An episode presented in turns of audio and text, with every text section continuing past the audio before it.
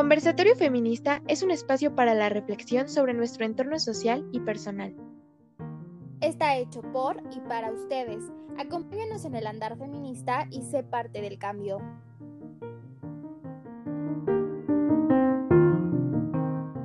Hola, bienvenidos a un capítulo más del Conversatorio Feminista. El día de hoy tenemos un invitado muy especial. Tenemos aquí a a nuestro invitado, que es parte del proyecto Ignación de Construcción. Quisiera compartirles un poquito lo que es Ignación de Construcción. Pues es un proyecto que surge a partir de la necesidad de reconocer las violencias que los hombres ejercen en razón de género. La finalidad de esta plataforma es proveer las alternativas al ejercicio de la masculinidad, cuestionando las actitudes mediante las cuales han sido socializados los varones en un sistema machista. Este proyecto está formado por especialistas en psicología social, en derecho, en comunicación, en filosofía y en desarrollo social. Pues bueno, eh, doy la bienvenida y le doy la bienvenida también, pues preguntando cómo surgió este proyecto, de qué se trata. Claro, muchas gracias. Bueno, pues en primer lugar eh, quiero agradecer la invitación y mandarle un saludo a todo tu público, ¿no? La verdad es que me da mucho gusto que eventualmente existan y circulen cada vez más espacios en donde las personas podamos preguntarnos y repensar acerca de las ideas más tradicionales que han determinado nuestro comportamiento. Em, me gustaría aclarar que la, el corte central de Ignacio no es ser una plataforma que le hable directamente a las mujeres, sino una plataforma que busca cuestionar a los hombres a partir de, del ejercicio de, nuestro machismo. Claro que hay puntos de coincidencia, por supuesto, con el feminismo. Hay asuntos en donde respondemos al feminismo, respondemos a los señalamientos.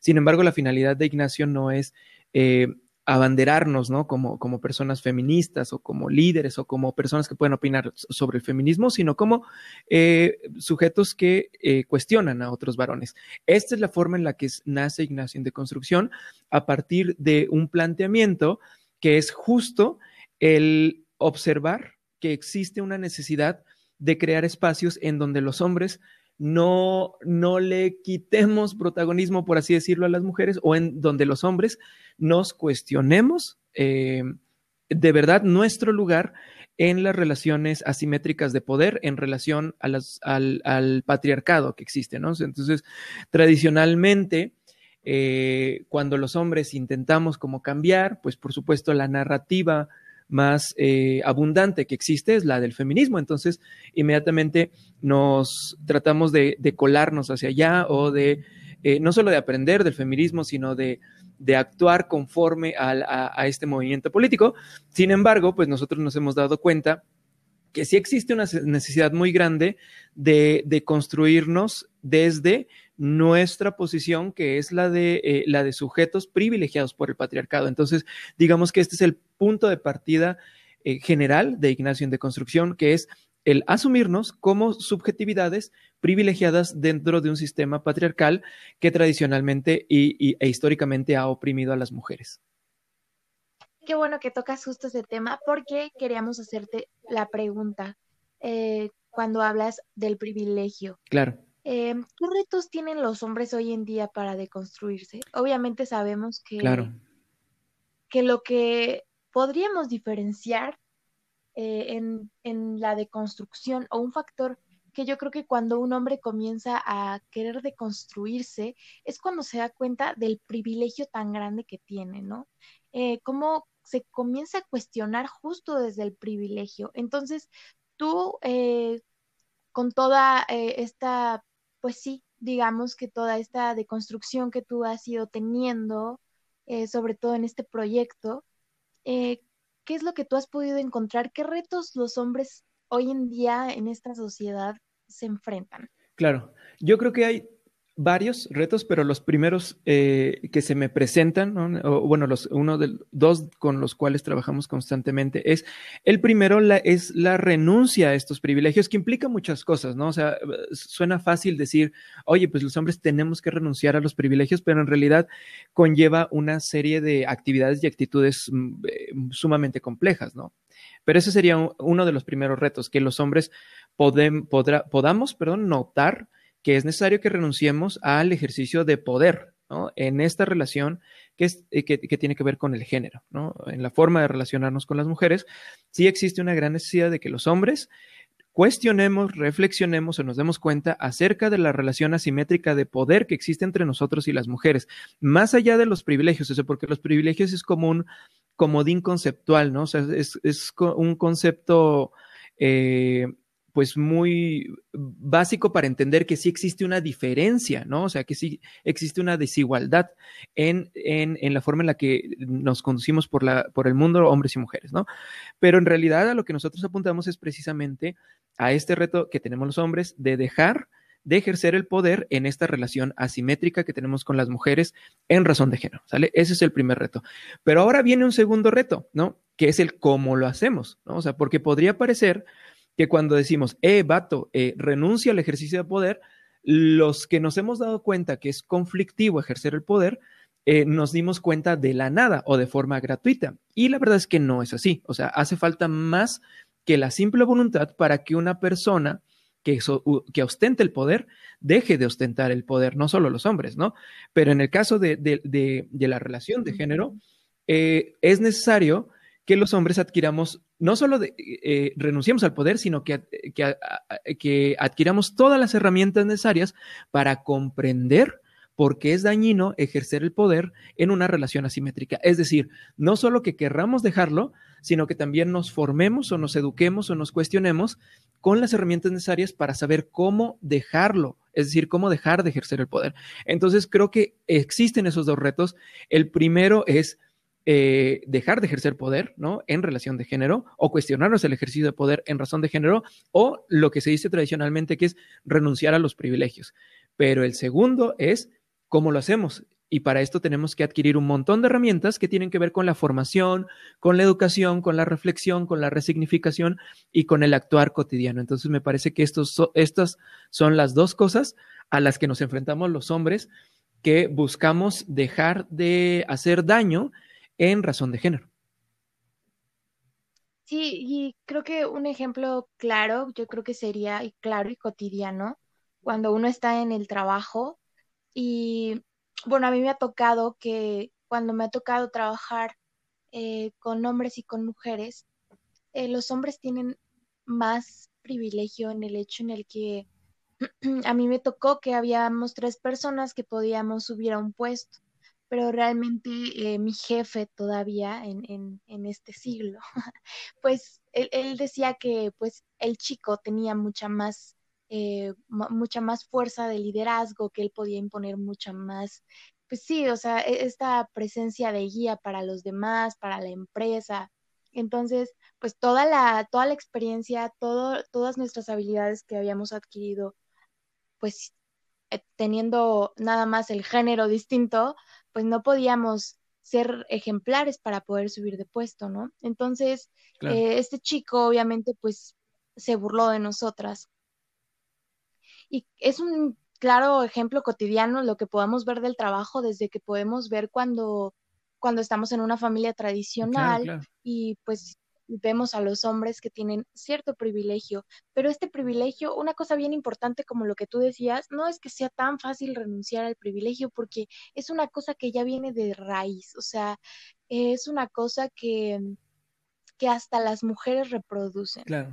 Y no es fácil porque cuando vivimos en, una, en, en un hogar que está totalmente constituido por un sistema patriarcal, pues realmente el decir, eh, voy a cuestionarme mi privilegio, eh, creo que es como dices, el primer paso sí es cuestionártelo. Y creo que el paso más difícil es cómo lo hago, porque de pronto cuando he escuchado chicos que están en este proceso y de pronto pues estaban en una mesa y ellos se dieron cuenta que a ellos eran a los que tenían que servir y las mujeres estaban sirviendo.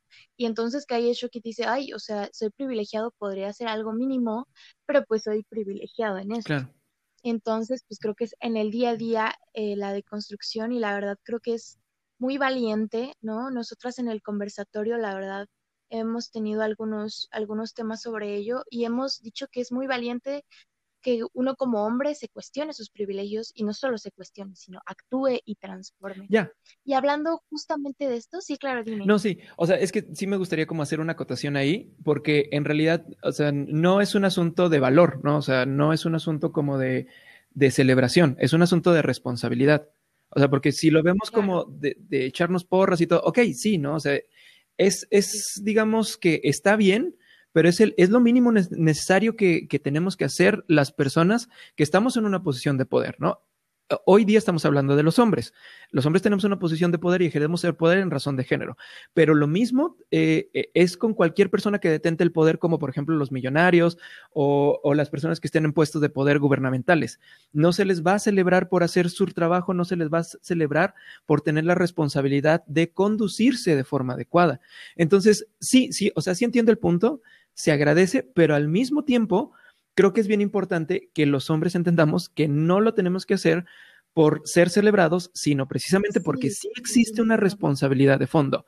Más allá de que muchos hombres tengan miedo o de que pueda parecer que es difícil, existe esa responsabilidad de fondo. Y al final del día, incluso aunque, o sea, aunque lo hagamos, o sea, los hombres que empezamos como este camino, que intentamos cambiar, de verdad no nos va, o sea, no somos personas agredidas por la vida, o sea, seguimos incluso las personas que nos cuestionamos nuestros, nuestros privilegios, seguimos siendo vistas, o sea, justo como acaba de pasar, de una forma... Eh, pues positiva, ¿no? O sea, incluso los mismos privilegios que se nos han asignado por ser hombres se mantienen aunque te estés deconstruyendo. ¿Por qué? Porque las personas empiezan a celebrar y dicen, ah, eso es un verdadero hombre, eso es un verdadero caballero, eso es un hombre que está con, ¿sabes? O sea, y al final del día, creo que los hombres no tenemos nada que temer. O sea, es decir, a nosotros no nos van a matar, no nos van a dilapidar con una piedra encima, ¿no? O sea, eh, no nos van a mutilar los genitales, no nos van a mutilar las piernas.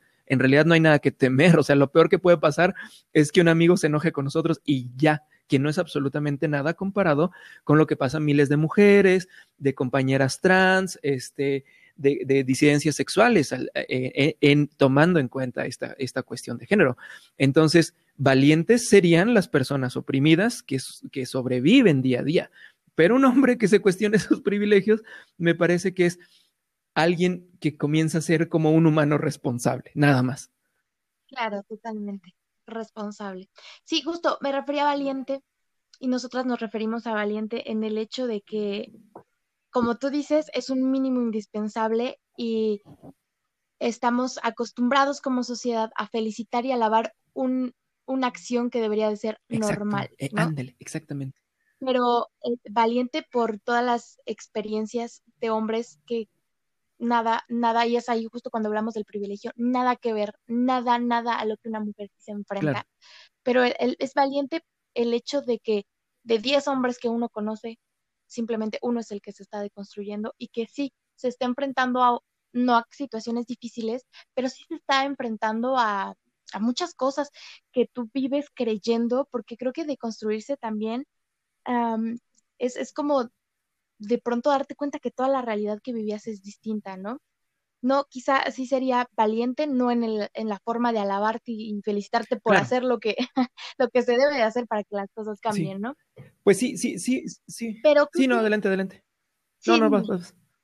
Creo que justo va a la siguiente pregunta a esta cuestión y me encantaría porque dio como, como paso a la pregunta de por qué justamente hablar de masculinidades ya está tomando un, un tema de poder. Claro, bueno, en, desde nuestra perspectiva, o sea, que no, no, no queremos ser impositivos y que no queremos eh, decir que esta es la versión correcta, sino lo, lo, que aportamos al diálogo, ¿no? Cuando, cuando se habla de nuevas masculinidades, que es la forma tradicional en la que se ha nombrado eh, a este ejercicio, ¿no? Como de cambio, de resignificación, eh, nosotros nos oponemos un poco porque pues nosotros creemos que toda masculinidad es hegemónica, es decir, de alguna forma toda, toda masculinidad es privilegiada justo como el ejemplo que te estaba poniendo hace ratito, ¿no? O sea, que incluso eh, una, una actitud que es la de un ser humano responsable, cuando la ejerce un hombre, sigue siendo felicitado o privilegiado, ¿no? O sea, hablar de nuevas masculinidades implica nada más como de nuevas formas de mantener los privilegios de una forma más admisible. Eh, nosotros consideramos que la masculinidad es una especie de estructura sociocultural que determina el comportamiento de las subjetividades o de las personas a través de, diversas normativas, ¿no? Es decir, es como un modelo de comportamiento la masculinidad eh, mediante el cual a, las, a, los hombres nos normalizan, ¿no? Es decir, existe este arquetipo, ¿no? Este prototipo de comportamiento que está relacionado con el sexo masculino y tiene estas características, ¿no? Es fuerte, es proveedor, es violento, por enumerar tres características. Entonces, estas características se diseminan a través de todas las instituciones, a través de la familia, la religión, la educación, el trabajo, y se replican. Y entonces todos los hombres crecemos creyendo que solo existe esta forma de ser hombre, ¿no? Eh, que está pegada a la masculinidad. Bueno, cuando hablamos, ah, pero se, me olvidó una, una cosa esencial de la masculinidad. La masculinidad, su eje neural, o el fundamento central de la masculinidad es precisamente que está en oposición a la feminidad. O sea, la masculinidad no es una característica que esté sola ahí, arrojada al mundo, no. O sea, la masculinidad cobra sentido solo cuando está en oposición a la feminidad, es decir, cuando decimos estas características son exclusivas de un hombre y no de una mujer, ¿no? Incluso características positivas. Cuando hablamos de masculinidad, en, en realidad lo que estamos hablando es que es de que existen características que se le asignan únicamente a los varones, lo cual, como sabemos, es falso. Entonces, aunque hablemos de masculinidades positivas o de nuevas masculinidades, en donde hay características no violentas, en donde hay características cuidadoras, en donde hay características empáticas, sigue siendo un error pensar que estas características son eh, distintas a la feminidad o que se dan de forma distinta a la feminidad. Es decir, el error que nosotros encontramos en las masculinidades o en nombrarle masculinidades es que están en contraposición a la feminidad y mientras exista una dicotomía o una estructura binomial en donde, en donde se manifieste, en donde se nombre lo masculino y lo femenino, dentro de un sistema patriarcal, al final del día, lo privilegiado siempre va a ser más lo masculino. Mientras no nos deshagamos o no nos salgamos del sistema patriarcal, mientras existe la masculinidad, pues por supuesto que esta va a ser privilegiada. Entonces, por eso nosotros preferimos, en lugar de hablar de nuevas masculinidades, hablar de alternativas al ejercicio de la masculinidad. Es decir, qué tipo de cosas podemos hacer en el mundo sin la necesidad de nombrarles masculinas, porque entonces estamos, entraríamos al terreno de, pues, personas responsables, ¿no? Seres humanos bondadosos y ya no solo hombres bondadosos o hombres buenos u hombres caballerosos, porque al final del día, cuando hablamos de lo masculino, en un sistema patriarcal, lo masculino va a seguir siendo lo privilegiado. Por eso decimos, toda masculinidad es hegemónica. Qué bueno que, dices eso, porque justo cuando lo decía, se me venían a la mente todas las connotaciones que tiene el ser masculino.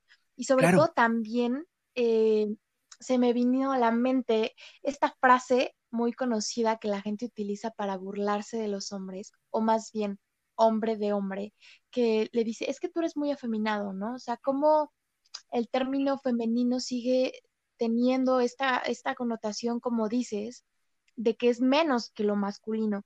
Y cuando hablamos de masculino, realmente si nos ponemos a pensar en este pues, concepto que ha sido construido en el sistema patriarcal, pues se nos vienen a la mente muchísimos, muchísimos conceptos, ¿no? Como viribilidad, como fuerza, o sea, cuando hablamos de masculinidad, eh, hasta se nos viene a la mente un cierto prototipo. Claro, exacto. Entonces creo que nos queda muy claro con ese ejemplo que nos diste el por qué el hablar de nuevas masculinidades se sigue hablando justamente como hablas del poder y del privilegio.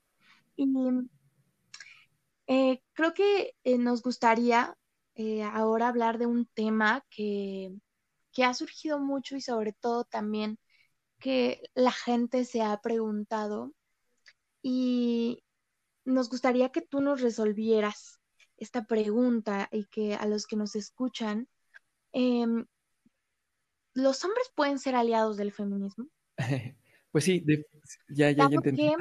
Eh, dado que vemos eh, a muchas personas, eh, me refiero al género, el, género masculino, que pues em, dicen que apoyan el feminismo, pero por distintas razones, ¿no? Yo he escuchado, en mi experiencia voy a hablar, sobre hombres que dicen que apoyan el feminismo porque tienen a muchas amigas mujeres, que apoyan el feminismo porque crecieron en una casa donde había puras mujeres, que apoyan el feminismo porque no se ríen de los chistes que hacen en cuanto a cuestiones de violación y abuso y machismo, que tienen, em, pues sí, eh, mucha empatía y mucho apoyo por las mujeres, pobrecitas, lo que les pasan, pero pese a todo eso, como hemos visto, pues siguen reproduciendo muchísimas, pues sí, muchísimas conductas machistas, siguen reproduciendo, como hablamos, ¿no? Desde el privilegio. Entonces, pues nos gustaría saber tú qué nos podrías. Claro, híjole, es que sí es una pregunta muy compleja, ¿no? Pero por supuesto es una pregunta que, que, nos puede llevar a hablar de muchas cosas, ¿no? En general, eh, creo que todo tiene que ver como con la relación de los, los varones y con el feminismo, ¿no? Es decir, ¿qué onda, no? Y es decir, yo también, una parte de mí al inicio también decía, no, pues es que sí, yo apoyo el feminismo. Sin embargo, o sea, cuando entendí mi papel, mi rol, mi posición política, mi posición histórica como sujeto privilegiado del, patriarcado, me di cuenta que en realidad, o sea, el feminismo no necesita mi apoyo lo que necesita el feminismo, o las mujeres, ¿no? Ni siquiera el feminismo, lo que necesitan las mujeres, o ni siquiera necesitan, ¿no? Sino lo que me están solicitando las mujeres es que escuche sus señalamientos, ¿vale? Entonces, yo no voy a apoyar el feminismo, el feminismo no necesita que yo eh, le pase dinero, ¿no? O sea, que esté posteando en mis redes que yo apoyo el feminismo, el feminismo no necesita eh, que yo grite por él, por él, por todas las mujeres que están en el feminismo, ¿no? O sea, a mí lo que se me está demandando, ¿no? O lo que yo escucho que a mí se me está demandando es que responda a los señalamientos, ¿vale? Entonces, más allá de si un hombre puede ser feminista o no se puede ser feminista, o si puede ser aliado o no puede ser aliado, creo que lo primero a lo que nos toca eh, voltear es a, a, los señalamientos que se hacen desde el feminismo, ¿no? Entonces, el feminismo no nos está pidiendo que las apoyemos, el feminismo no nos está pidiendo, eh, ponte de nuestro lado.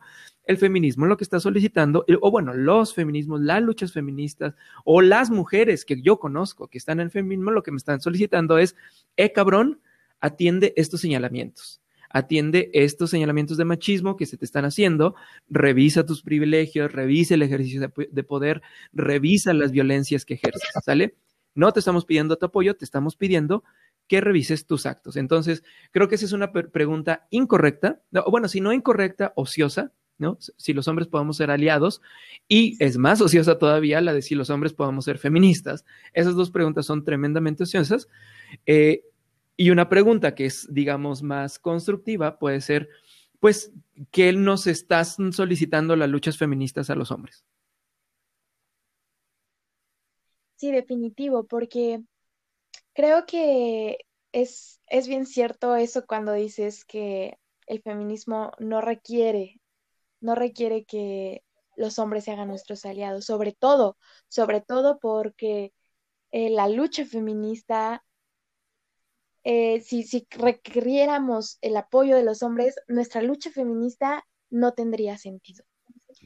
Entonces, creo que es cuando uno eh, revisa justamente que todo, toda la violencia de género, desde hablar desde un feminicidio hasta hablar de una violación, hasta hablar de una acción eh, repetitiva de machismo, como sea hasta una broma, viene justamente de revisar todo esto, de revisar todas las acciones machistas que los hombres tienen, porque realmente hemos, hemos revisado y con los temas que hemos tocado, pues si nos podemos a pensar, los feminismos em, ahora buscan darle respuesta a muchísimas cosas, pero más que dar respuesta a muchas cosas, creo que hemos, eh, nos hemos dado cuenta que un feminicidio no ocurriría, de verdad no ocurriría, si no viviéramos en un sistema patriarcal, así de fácil y vivimos en un sistema patriarcal. y estamos sobre todo en un país que el sistema patriarcal, pues bueno, ¿no? Y vivimos en uno de los países que tiene muchísimos más feminicidios. Y entonces creo que es justo cuando nos gusta abrir justo ese espacio, es justo más que nada cuando te agradecemos un montón que hayas aceptado nuestra invitación, porque creo que es lo que se espera y es lo que se busca, la deconstrucción, porque la deconstrucción genera y apoya eh, la lucha que estamos, que estamos buscando. El, decir, mm, al menos yo, yo siempre he pensado y he tenido esa postura que me ha costado, me ha costado un poco, pues sí, hacer retrospección en ella, pero a mí no, no me gusta que los hombres opinen sobre cosas que no deben opinar porque pues ellos no, no, no lo viven, no lo sienten. Eh, yo siempre he estado muy en contra de que un hombre hable de algo que no puede hablar, ¿no? O que opine o que apoye. Dices como, gracias, pero tu apoyo tu apoyo no hace que me dejen de matar, ¿no? No, no, no lo hace, sino tu deconstrucción, tu revisión de tu privilegio, eso podría, ¿no? Y eso sería un trabajo pues muy arduo y, y que toda la sociedad de verdad lo hiciera. Pero es ahí cuando, cuando reconocemos, ahora voy a cambiar la palabra de valentía a reconocer, ¿no? Reconocemos eh, cuando alguien decide romper con todo este patrón que ha sido impuesto y que si una como mujer de construirse es complicado, ¿no? Supongo que un hombre desde un privilegio, pues es darse cuenta de una realidad totalmente distinta a la que creía.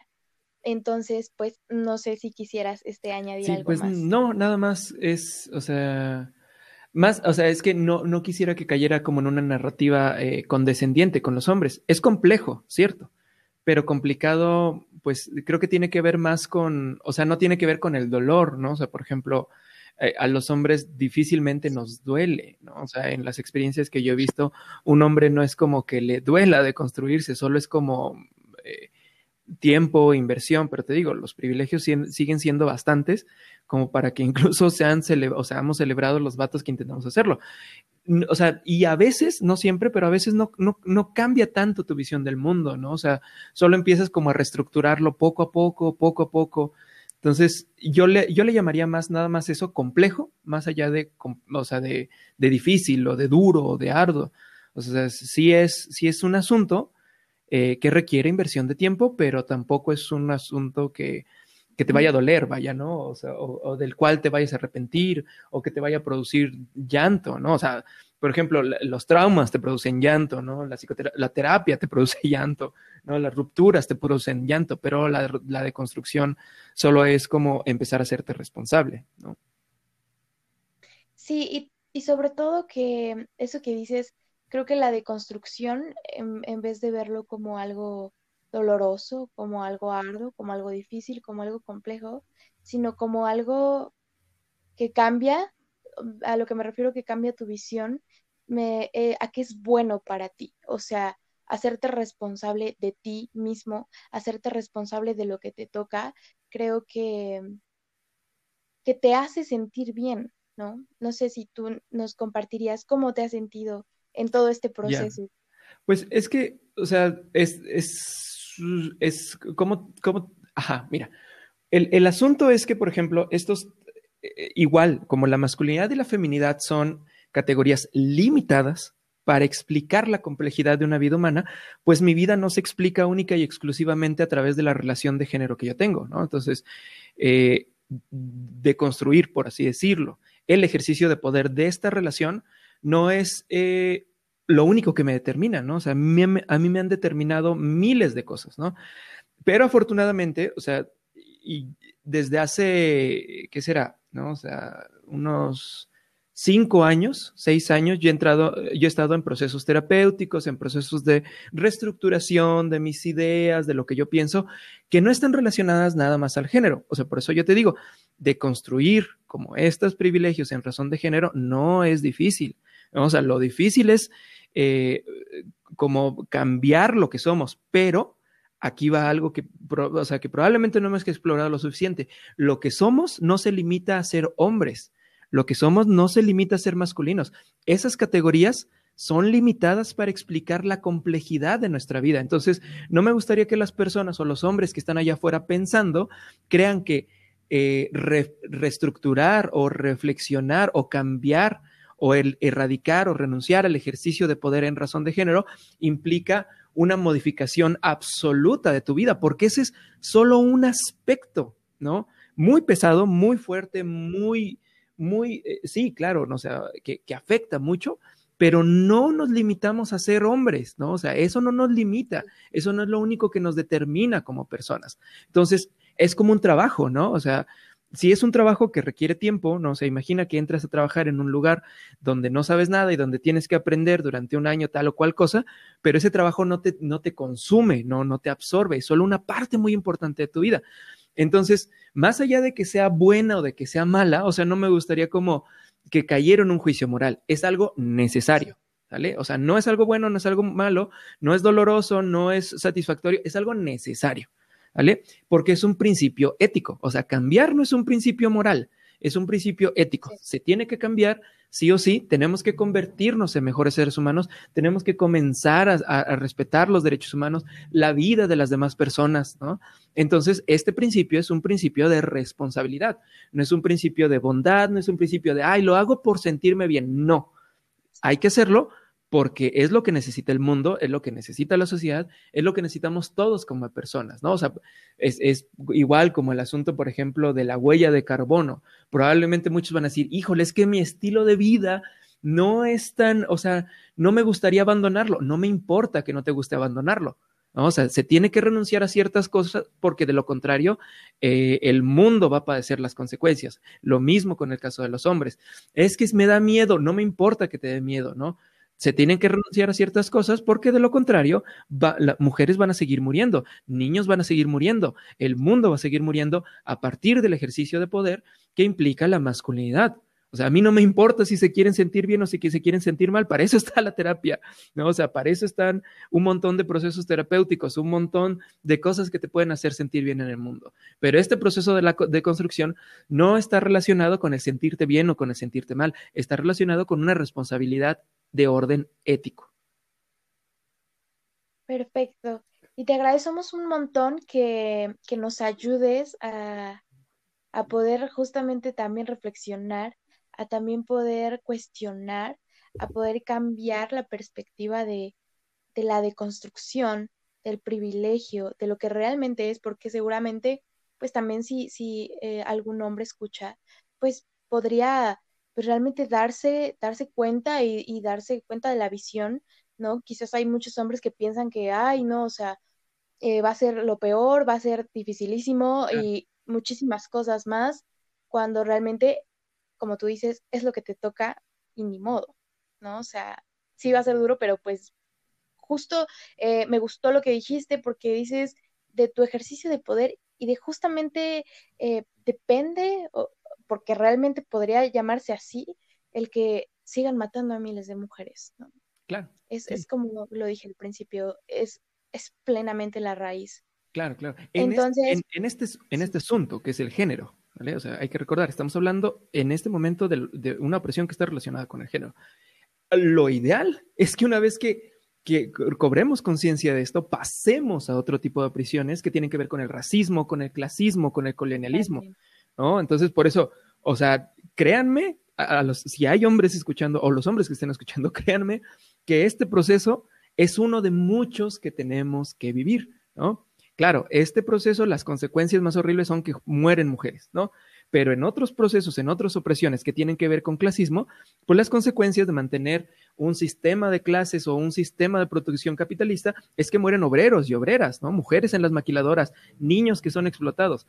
A lo que voy es que no lo tienen que hacer solo porque se quieran sentir bien, ¿no? O no, no tienen que tener miedo solo porque se tengan que tengan miedo a sentirse mal, sino porque es lo que nos corresponde a todas las personas. Hoy estamos hablando de hombres, hoy estamos hablando de sujetos, productos de un sistema patriarcal que han sido privilegiados por una desigualdad que está relacionada con el género. Mañana estaremos hablando de clasismo, pasado mañana estaremos hablando de racismo, el siguiente día de colonialismo.